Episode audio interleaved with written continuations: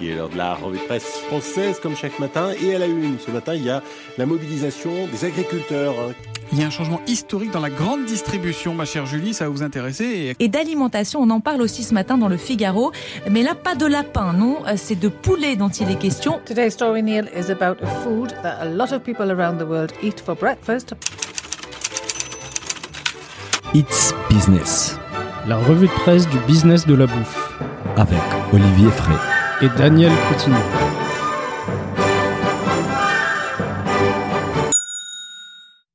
Bonjour à toutes et à tous, bienvenue dans ce nouvel épisode de It's Business, la revue de presse du business de la bouffe.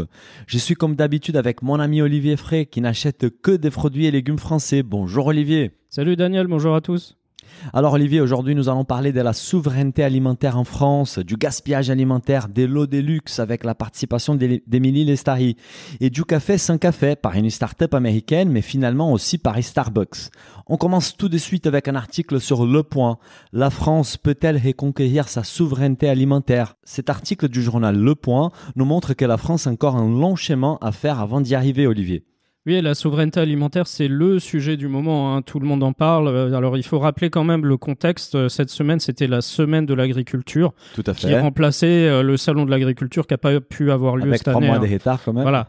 Donc euh, le, le monde agricole a lancé la semaine de l'agriculture. Donc on a eu beaucoup beaucoup d'articles sur Sur l'agriculture. J'en ai mis une petite sélection. hein. Ah. Et, et le sujet qui ressort le plus, c'est finalement la souveraineté alimentaire. Donc, euh, ce qu'il faut voir, c'est qu'autrefois, la France était un peu le grenier agricole de l'Europe. On est d'accord. Mais aujourd'hui, en fait, l'indépendance alimentaire de la France, elle est de moins en moins vraie. Mhm. Euh, alors, euh, on- n'est pas encore non plus, euh, on doit pas encore tout importer, hein, mais si on regarde l'an dernier, pour la première fois depuis les années 70, en fait, la balance commerciale agricole de la France avec ses voisins européens, elle est tombée dans le rouge. En fait, on est en négatif Ça veut pour dire la qu'elle a première importé fois. plus qu'elle a exporté. Voilà. Et du coup, euh, si on importe beaucoup plus, euh, ce qu'il faut voir, c'est que les échanges agricoles de la France, hein, historiquement, ça reste euh, un des contributeurs positifs à la balance commerciale avec l'aéronautique, etc. Tout à fait. Mais l'an dernier, c'était 6,3 milliards de bénéfices. Et surtout, en fait, ce qu'il faut voir, c'est que ce bénéfice, il a été divisé par deux Par en deux. 7 ans. Énorme. Et en fait, ces bénéfices, il est limité à quelques filières, comme la filière des vins, des boissons alcoolisées, des céréales, des produits laitiers, du sucre et des semences. Et ça s'arrête là. Ouais, c'est c'est un peu l'arbre qui cache la forêt. hein. Il faut- voir qu'on importe quand même 60% des, des fruits. 60%. Ouais, 60%. Sur les légumes, on est à 40%. Énorme. Et c'est pas mieux forcément euh, au niveau de la viande, parce que ce qu'il faut voir, c'est qu'au global, un tiers des volailles sont importées. Hein, contre 13% en 2000. hein. Donc, 2000. en 20 ans, on, était, on a quand même importé vachement plus de clair. Mais surtout, en fait, ce qu'il faut voir sur la volaille, c'est que la volaille qui est, que vous avez en, dans les restos euh, et les restaurations euh, collectives, Mhm. c'est à 80%, c'est de la volaille qui est importée. hein. Étrangère, tout à fait. On va évoquer cela. Si on regarde les produits euh, aquacoles, donc les poissons, les fruits de mer, etc., c'est 85%, des produits qui 85%. sont importés. Ouais. C'est un truc des malades. Moi, j'étais surpris par ce chiffre-là Ah ouais, des, énorme. des produits moi, moi, je suis aquacoles. surpris par tous les chiffres que, que, que tu évoques. Mais qu'est-ce qui a causé cette dégringolade agricole, Olivier? Alors en fait, selon l'article euh, du, du Point hein, et Géraldine Wessner qui, qui a rédigé l'article, il y a euh, plusieurs explications à cette baisse de l'indépendance alimentaire de la. France. D'une part, on a des charges sociales qui sont plus élevées que nos voisins européens, notamment. hein, donc euh, on sait tous, on paye beaucoup d'URSSAF. Enfin, nous, nous, on le sait, hein, toi, Daniel et moi, on le sait, on est entrepreneurs, donc euh, les charges sociales en France, ça, ça pèse quand même beaucoup sur, euh, sur nos, nos résultats. Énormément. On a aussi une, une espèce de surréglementation euh, systématique en France. On aime bien se mettre des normes plus fortes que les autres. hein. Donc on a des voisins qui ont des normes et nous on dit, bah, nous on veut être meilleurs, donc on se met des normes hein, encore euh, un peu plus contraignantes que les voisins, notamment en matière environnementale. hein. Je sais qui est bien, mais qui cause quand même, qui pose pas mal des contraintes et des soucis, quoi. Voilà, des, des contraintes de compétitivité, hein, On est clairement. Et d'autre part, on a des faiblesses structurelles euh, parce qu'on a des filières agricoles, euh, certaines filières qui sont assez mal organisées. Mal organisé aujourd'hui, ouais. Et finalement, la France paye aussi les prix d'un positionnement un peu, on va dire, entre guillemets, haut de gamme, axé sur la qualité, qui ne correspondait pas forcément aux attentes du marché européen sur les 20 dernières années. Alors que nos voisins, à l'inverse, ils ont intensifié leur production et réduit leurs prix. Par exemple, la Pologne et la, la Roumanie, après la crise de 2008, ils ont des coûts quand même des productions très très bas parce que la main d'œuvre là-bas elle coûte moins cher et ils ont fortement augmenté leur production. Ils ont gagné des parts des marchés sur les marchés européens en fait. Oui, et si on regarde la viande, hein, euh, par exemple en Allemagne, on sait que la, la- produire du bœuf euh, en Allemagne, ça coûte moins cher que chez nous. hein, euh, D'une part parce que ils ont recours à une main d'œuvre proche hein, Oui, de, des de pays la de Pologne, des pays de l'Est. Jusqu'à il y a peu de temps, il n'y avait pas de salaire minimum non plus en Allemagne. Ah ouais, même pour la- voir, Voilà. Donc il y, a- il y avait, il y a quand même en, en Europe une distorsion de concurrence au niveau des, des charges sociales et du coût du travail. Tout à fait. Et aux Pays-Bas, pendant ce temps, eux, ils ont intensifié leurs élevages. Donc, ils ont développé, euh, les, ils ont agrandi leurs fermes, le- les bâtiments des fermes euh, pour produire plus et faire des économies d'échelle. Mhm. Mais nous, en France, on aime bien, on est small is beautiful hein, chez nous. Oui, donc, euh, on a, on a nettement réduit euh, le nombre de bêtes par élevage et par abattoir par rapport aux autres pays européens. tout à fait. Euh, on a des pays comme le Danemark euh, sur le porc, c'est des leaders avec des énormes fermes et des entreprises qui, qui pèsent des milliards et des milliards. Oui, c'est ça que on trouve ça bien. La démarche, elle est, elle est, elle est positive, celle de la France. Après, ça pose des problèmes des compétitivités, comme tu as évoqué. Et pour les fruits, c'est pareil. Euh, les, les, les fruits français aujourd'hui sont perçus comme, comme chers en fait dans les marchés européens. On exporte aujourd'hui un tiers de la production des pommes, alors qu'on importe des pommes des Parce qu'elles sont beaucoup moins chères. Ouais, et finalement, en fait, le problème, c'est qu'on peut pas tous se permettre d'acheter des produits bio ou des produits euh, plus haut de gamme. hein. Euh, On, a, on est à une crise sanitaire euh, qui a débouché sur une crise économique aussi. hein. On, en a parlé plusieurs fois avec les étudiants qui ont du mal, tout, tout plein de professions qui, qui sont sur, sur des revenus qui ont vachement baissé. On. Et finalement, on peut pas tous se permettre d'acheter du bio ou d'acheter du haut de gamme tous les jours, en fait. Oui, bien Voilà, sûr, on- nous sommes 100% d'accord. Après, en même temps, la grande loi sur l'alimentation votée il y a deux ans a tout misé sur une montée en gamme de la, de la qualité des produits français. Et, mais justement, pour continuer à pro- proposer des produits moins chers, la France continue d'importer massivement des produits étrangers moins qualitatifs. D'où l'importance d'éduquer les consommateurs à faire des efforts pour favoriser dès qu'est possible les produits français. Les consommateurs, ils ont un rôle à jouer qui est très important pour l'agriculture française. Les Ouais. problèmes, sauf que les problèmes est, est que souvent les produits importés sont là où on les voit pas en fait.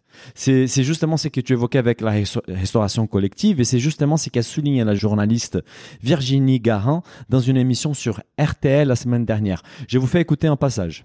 Euh, quelles sont aujourd'hui, Virginie, les solutions? Alors déjà inciter à manger français. Il y a un engouement pour le local, pour les circuits courts, ça ça marche, mais le gros problème c'est la restauration collective et les plats industriels. C'est impressionnant. Un trois quarts par exemple du poulet est importé, beaucoup de Pologne, et on ne le sait pas parce que les règles européennes interdisent d'indiquer les pays d'origine en restauration collective. Voilà donc une première piste.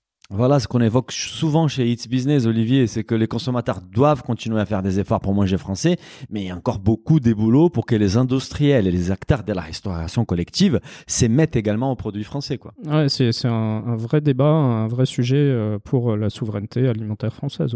On est 100% d'accord. On va continuer avec un article sur les gaspillages alimentaires dans le Parisien. D'ailleurs, si on gaspillait moins, on aurait peut-être besoin des moins importés aussi. C'est c'est possible, c'est possible ça. Gaspillage alimentaire en France, 5,5 millions de tonnes de nourriture jetées par an.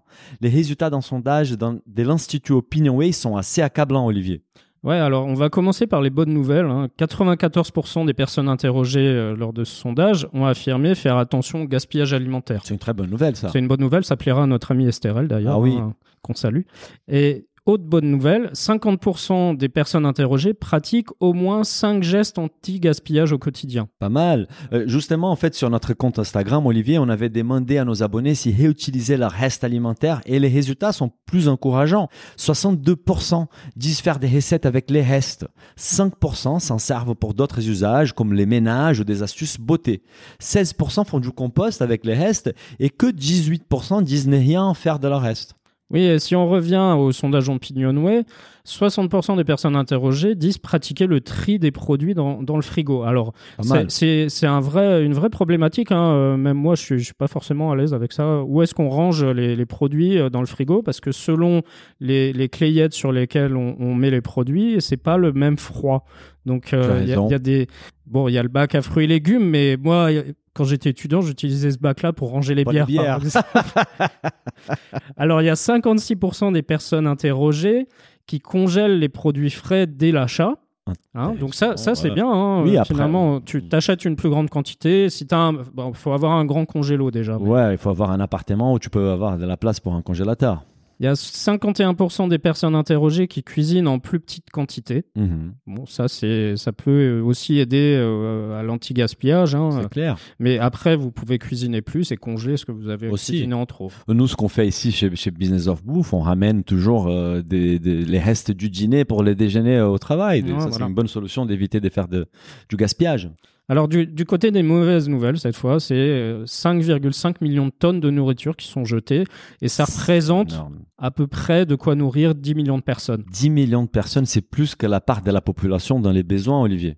Ouais, et, et dans les gens qui jettent, euh, 50% confient euh, jeter au moins un type de produit, donc du pain, des légumes, tous les mois. Mhm. Et un quart jette au moins cinq types de produits. D'accord. Donc c'est quand même euh, pas mal gaspillé. hein. Il, y a, Oui. il y a un quart qui jette euh, du pain, des légumes, des produits laitiers tous les mois. C'est énorme, ça. Et, et là, l'autre mauvaise nouvelle qui est, qui est aussi euh, un peu embêtante pour l'avenir, c'est que C'est les mauvaise- 18-24 ans qui jettent deux à trois fois plus que les 65 ans et plus, tout type de produits confondus. Ça, c'est une très mauvaise nouvelle. Je suis très surpris, Olivier, car les jeunes sont beaucoup plus engagés envers la planète que leurs aînés.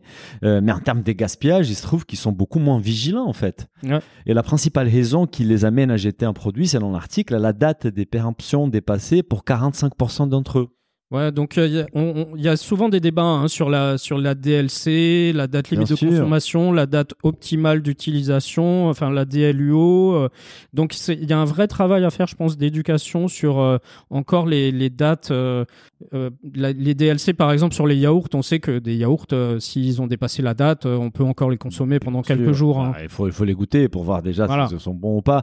Et il y a quelques astuces aussi simples à suivre pour éviter cela, pour éviter du gaspillage, comme acheter peut-être des petites quantités quotidiennement. Déjà, ça peut éviter de trop acheter et de laisser les aliments pourrir dans son frigo. Alors après, le problème, c'est que des fois, euh, les promotions, ça va être sur des gros volumes. Tu vois, T- Mm. si tu regardes le prix au kilo, etc., quand tu achètes en plus petite quantité, c'est moins, c'est moins intéressant. Donc, Ouais. euh, il y, a, il y a aussi peut-être les industriels et les distributeurs euh, devraient travailler là-dessus. Bien sûr, mais de toute façon, comme tu as évoqué, je pense que la vraie solution passe par l'éducation alimentaire et aussi plus les jeunes se mettront en cuisine, moins ils vont gaspiller.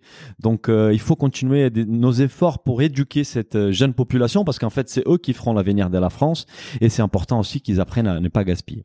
Tout à fait. On poursuit avec un sujet qui nous met tous des bonnes humeurs, la réouverture des restaurants. Mais ici, on s'intéresse plus particulièrement à la réouverture des restaurants 3 étoiles français avec un article du Financial Times. Gastronomes look beyond pandemic to a revolution in French fine dining. Les gastronomes projettent une révolution dans la gastronomie française post-pandémie. Olivier, cet article met en lumière les difficultés auxquelles font face les acteurs de la gastronomie française. Oui, effectivement, on est déjà tous contents que les, les terrasses rouvrent. Ah, hein. quel bonheur. Hein, T'en as profité, toi? Ouais, je suis Hein allé à la Vierge à côté. Bon, bon, c'était un peu, on n'était pas gâtés par le temps, mais en tout cas, on est tous bien heureux que les, les restos ouvrent enfin, même si c'est euh, sur une portion limitée euh, de leur établissement. On est d'accord. et le- le- comme le résume en fait cet article, c'est euh, ces temples de la gastronomie française ont longtemps attiré les touristes étrangers fortunés qui n'hésitent pas à payer plus de 1000 euros pour un repas en tête-à-tête C'est clair. tant qu'ils peuvent découvrir l'art de vivre à la française. Et oui, et à table des grands restaurants de la capitale, on comptait avant la pandémie beaucoup plus des touristes étrangers avec des gros portefeuilles que des Parisiens ou même des Français. Ouais, et le problème, c'est qu'avec la pandémie, bah, ces clients étrangers, euh, ça fait des mois et des mois qu'ils sont pas venus. Ah ouais. Hein, et ils risquent pas de revenir avant un certain temps encore, Oui, hein, avec les suite. histoires de passe sanitaire, etc. Euh, on- bon, on a ouvert aux Américains, mais c'est pas les Américains qui vont tout faire Oui, non plus. et, les gens sont réticents quand même. Et du coup, pour ces, ces grands restaurants, hein, en plus euh, un restaurant 3 étoiles pour le moment, il y en- il y en- je pense qu'il y en a très peu qui ont des terrasses, donc ils attendent tous euh, mi-juin pour réouvrir. Oui. Et, et ils ont un double défi, c'est attirer les locaux Oui. et aussi retenir leurs employés, parce que on en a déjà parlé euh, plusieurs fois. hein, le- les employés, il y en a certains, euh, bah, après plusieurs mois d'inactivité, Qui ont ont, décidé de se, de se réorienter, de faire une formation pour les bosser ailleurs. Tout à fait. Et même les Français, les locaux, ils ne cherchent pas forcément euh, tous les jours, tout le temps la haute gastronomie, ou, ou tout simplement, ils ont juste pas les moyens en fait de se payer de- des bons restos quoi. Ouais, c'est ce que résume bien le, le cofondateur de la liste Jörg Ziprik. Il dit La pandémie a révélé que le modèle économique des restaurants haut de gamme en France ne fonctionne tout simplement pas sans les touristes. Et donc là, euh, c'est ce qui fait notamment peur euh, à, tous les restaurants parisiens c'est que l'été qui arrive, euh, bah, il y ait peu de touristes étrangers encore cette année. C'est qui sera probablement le cas en fait. Mais, les restaurateurs doivent s'adapter justement pour faire face à cet été qui sera un peu particulier quand même. Voilà, et en fait, pour illustrer le, le propos, hein, le, le journal est inter- allé interviewer euh, Yannick Aleno. Et Yannick Aleno, qu'est-ce qu'il dit? C'est qu'il dit J'ai trois ans de lutte devant moi. Ah, il a dit ça, ouais, ouais, bah, bien sûr. Bah, et, justement, ce qu'il fait, au lieu de servir un menu à 395 euros composé des langoustines et des foie gras dans son restaurant 3 étoiles situé aux Champs-Élysées, Yannick Aleno servira des burgers pour un prix bien plus faible dans son bar vin, la Lénothèque, et baptisé Burger Père et Fils pour l'été. Et si un chef superstar comme Aleno, qui compte plus d'une douzaine d'étoiles Michelin à travers le monde, change des stratégies, cela montre bien que des grands restaurants français sont confrontés à des difficultés et qu'ils doivent trouver des solutions pour passer la, pandémie en limitant les dégâts quand même.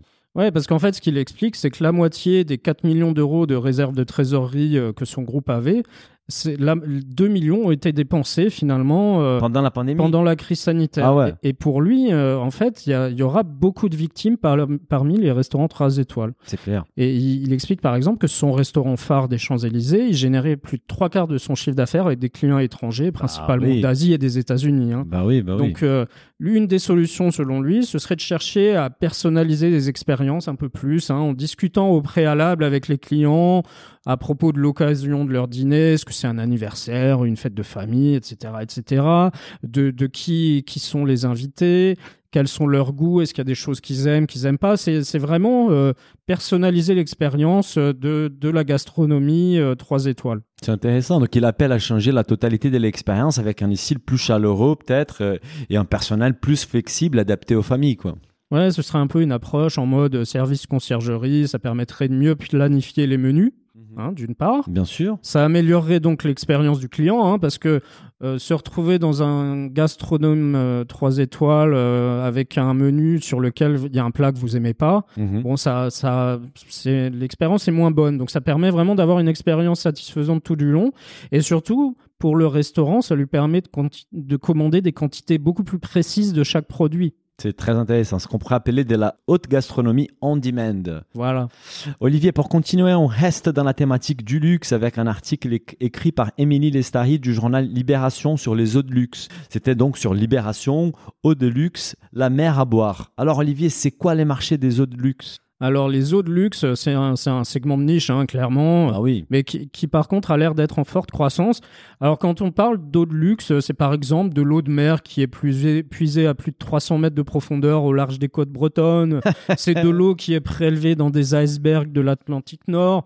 Alors, en fait, c'est c'est des eaux qui sont vendues comme étant pures et elles sont présentées dans des bouteilles en verre à la manière des grands crus du vin ou alors de grands parfums. Il y a même euh, des lots, des nouages, des Tasmanies qui est vendu, Olivier. Plus la ressource vient des loin, dans les profondeurs maritimes, comme tu évoqué, ou dans les hauteurs de l'atmosphère, plus ça fonctionne. Les marques jouent sur l'image de la rareté. On y retrouve tous les codes de l'industrie du luxe, en effet. Ouais, alors elle s'appelle Breeze, Odeep, Berg, euh, Antipodes Water. Et du elles, et se vendent jusqu'à 10 fois plus cher que les eaux classiques. Hein. Euh, J'ai j'ai vu des bouteilles sur Internet, 10,50 euros pour une bouteille de 75 10,50 euros. centilitres. Ouais, Il y a Ça- même une bouteille à 69 euros. ouais. Elle s'appelle Bling H2O.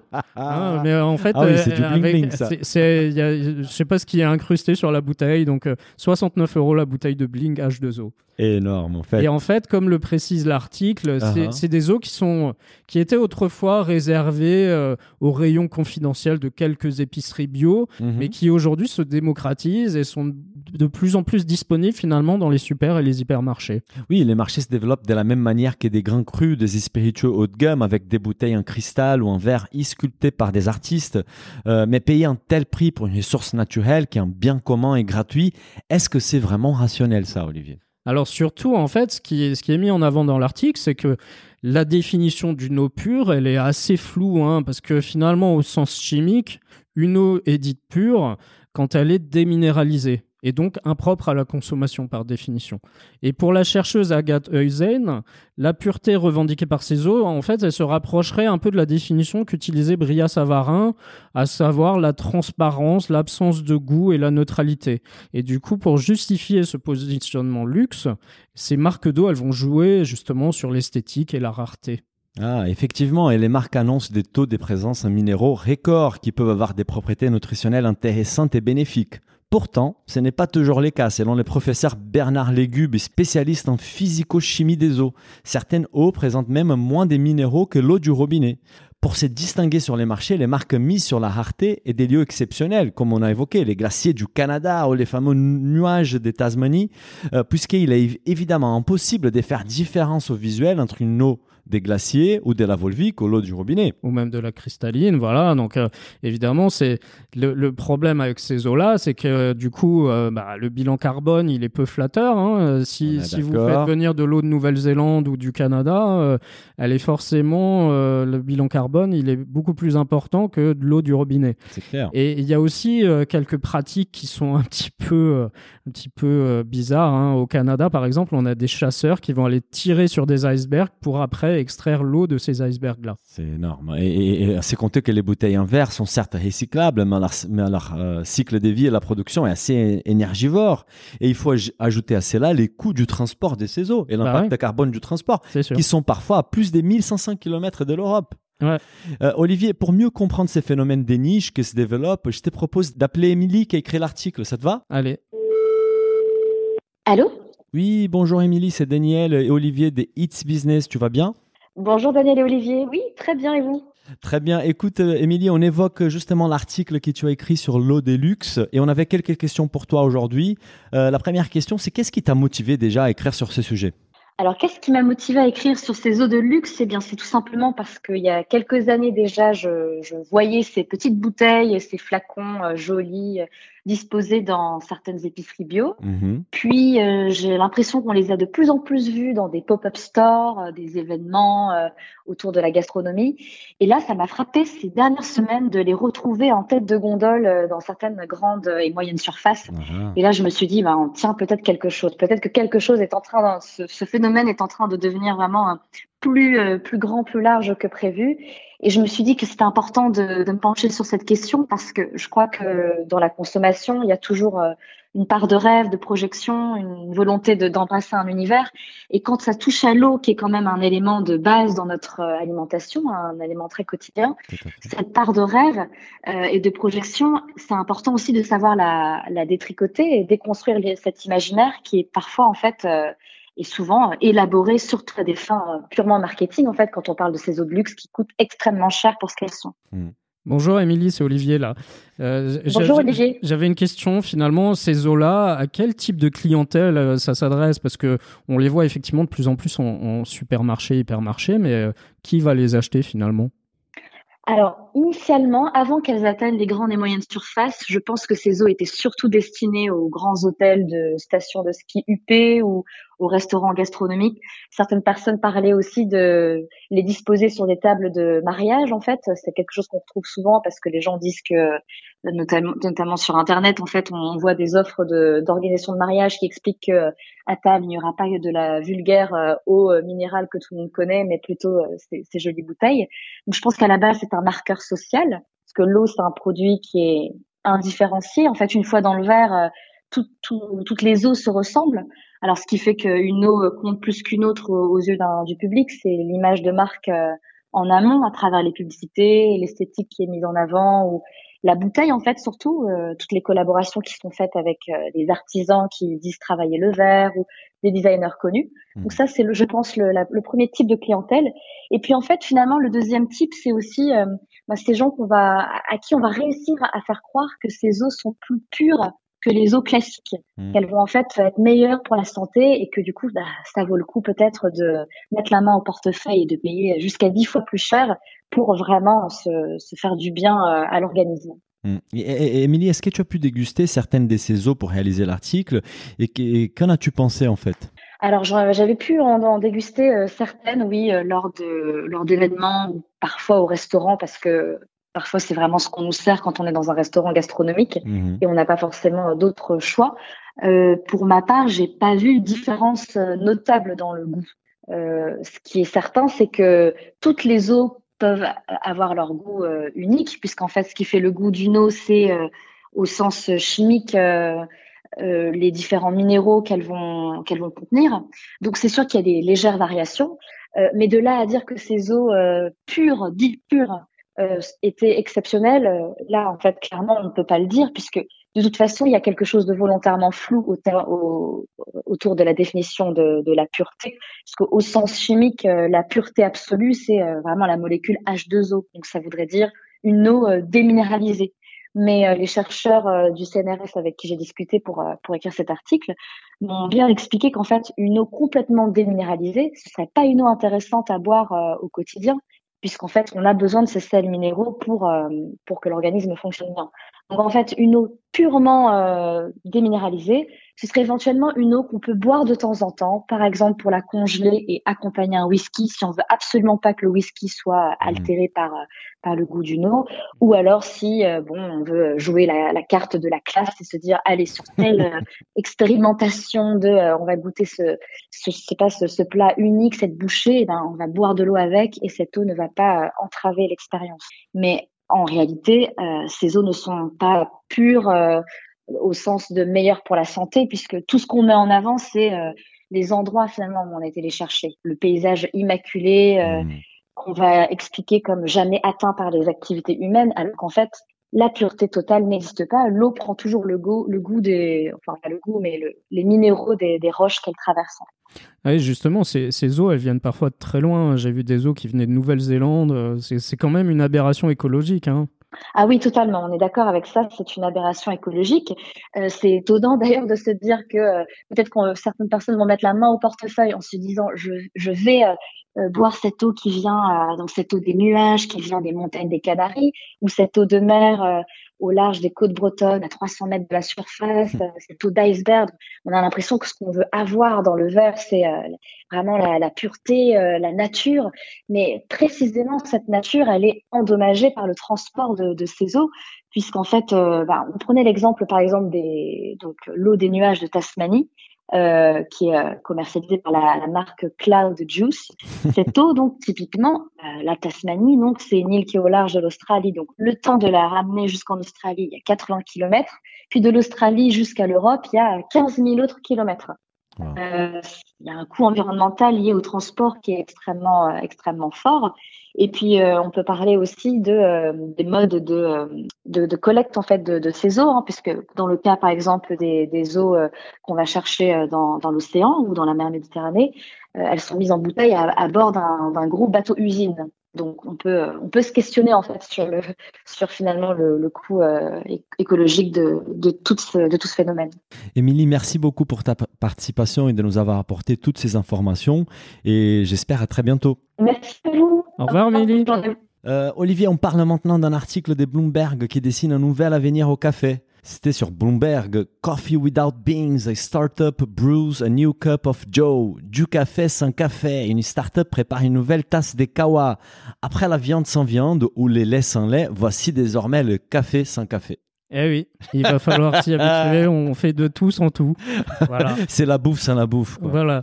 La- en fait, l'article s'intéresse à une start-up euh, food tech américaine qui se nomme euh, Atomo Coffee. Mhm. Et en fait, ils produisent un café. Alors, euh, café entre guillemets, hein, évidemment, Qui, évidemment. est, qui est fabriqué à partir d'ingrédients recyclés. Donc, c'est le côté intéressant de la chose. Bien hein. sûr, bien sûr. Il y a- C'est des enveloppes de graines de tournesol, des graines de pastèque. euh, et en fait, euh, ils vont mélanger ça, ils vont le faire un, un espèce de mélange chimique qu'ils ont breveté. Et à, à- sortir de ça, ça produit des molécules et selon eux, ça imite la saveur et la sensation en bouche du vrai café. Mhm. Et ensuite, le marc qui résulte de ça, il est infusé un peu comme une tasse de café ordinaire et la boisson obtenue, elle contient même de la caféine selon eux. Ah, je reste sceptique, Olivier, mais il faut bien goûter pour voir. Dans tous les cas, c'est super que des startups innovantes s'élancent pour trouver des alternatives au café, car les caféiers est une plante qui risque de souffrir du réchauffement climatique.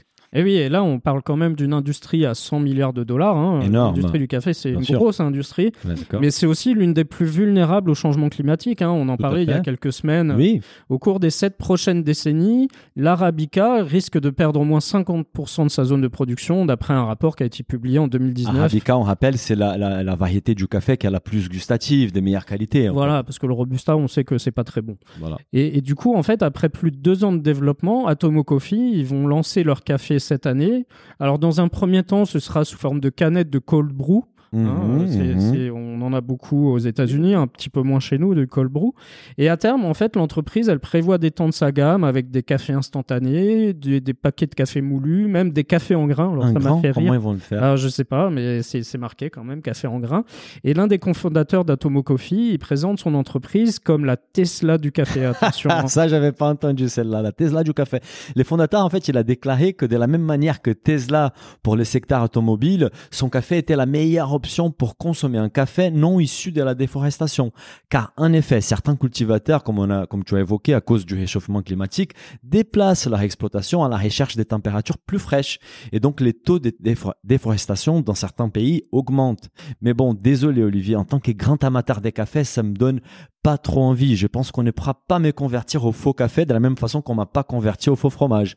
Je serais plutôt de la team des consommateurs des cafés issus de la Coffea stenophile, une variété résistante au réchauffement climatique et qui a un très bon goût. On en a parlé lors de l'épisode 16 d'It's Business. Et en fait, euh, l'en- l'entreprise, moi j'ai appris ça, hein, euh, là-dessus, il compte sur une subtilité juridique, il s'appuie sur une subtilité euh, juridique américaine, dans le sens où, euh, contrairement à la viande et aux produits laitiers, aux États-Unis, le terme café, lui, il n'a pas de standard d'identité qui est réglementé par la FDA, hein, qui est l'équivalent américain de notre agence française sécurité euh, sanitaire des produits ouais. de santé.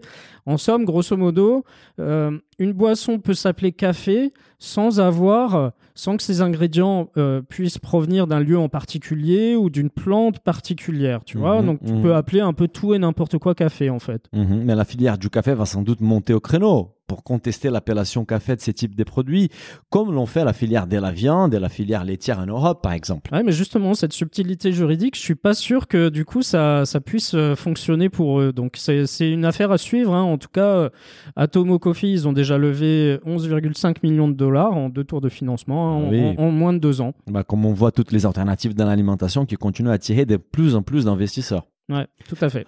On va continuer avec un autre article sur le café, c'était sur BuzzFeed, The Rise of the Appuccino, How TikTok is Changing Starbucks, la montée de l'Appuccino, comment TikTok est en train de changer Starbucks.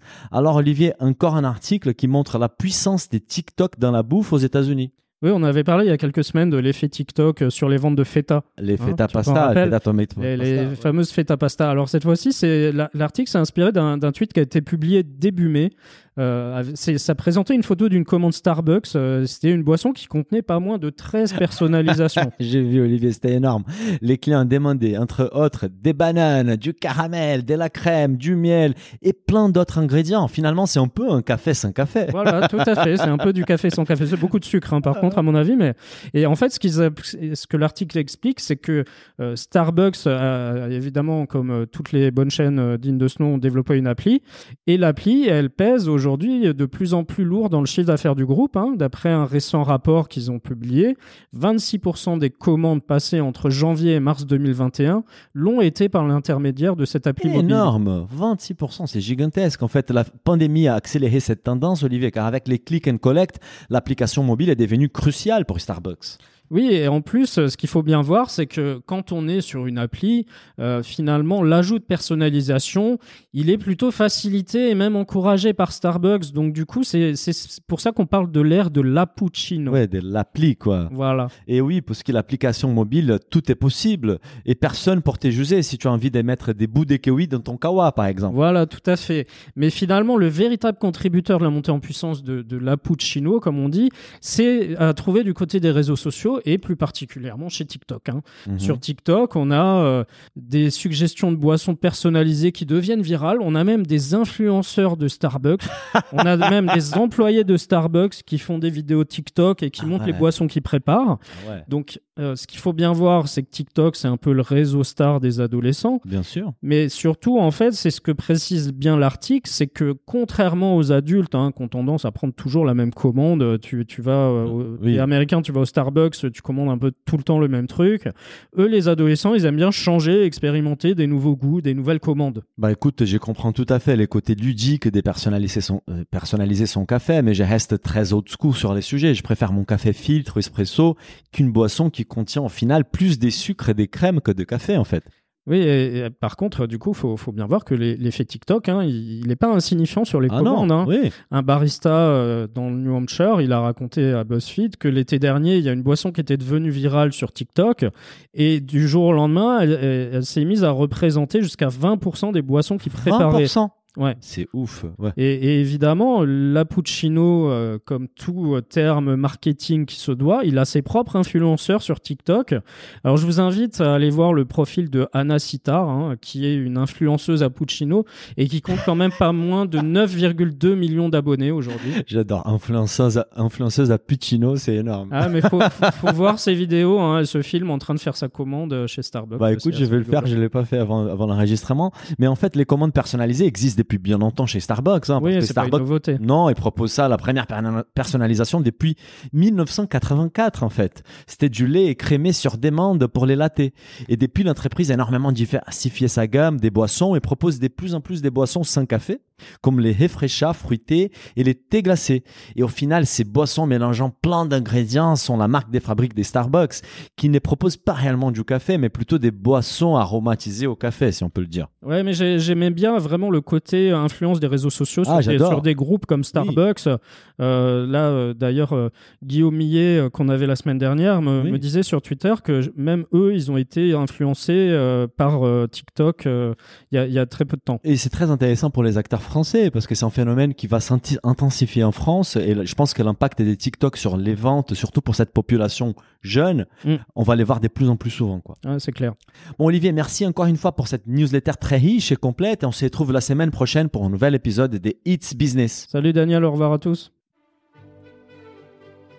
Si le podcast vous a plu, n'hésitez pas à le noter 5 étoiles sur votre appli et à le partager autour de vous. Pour vous abonner à la newsletter, il suffit d'aller sur businessofbouffe ou olivierfray.com et vous abonner dans la rubrique newsletter. Bonne semaine et à bientôt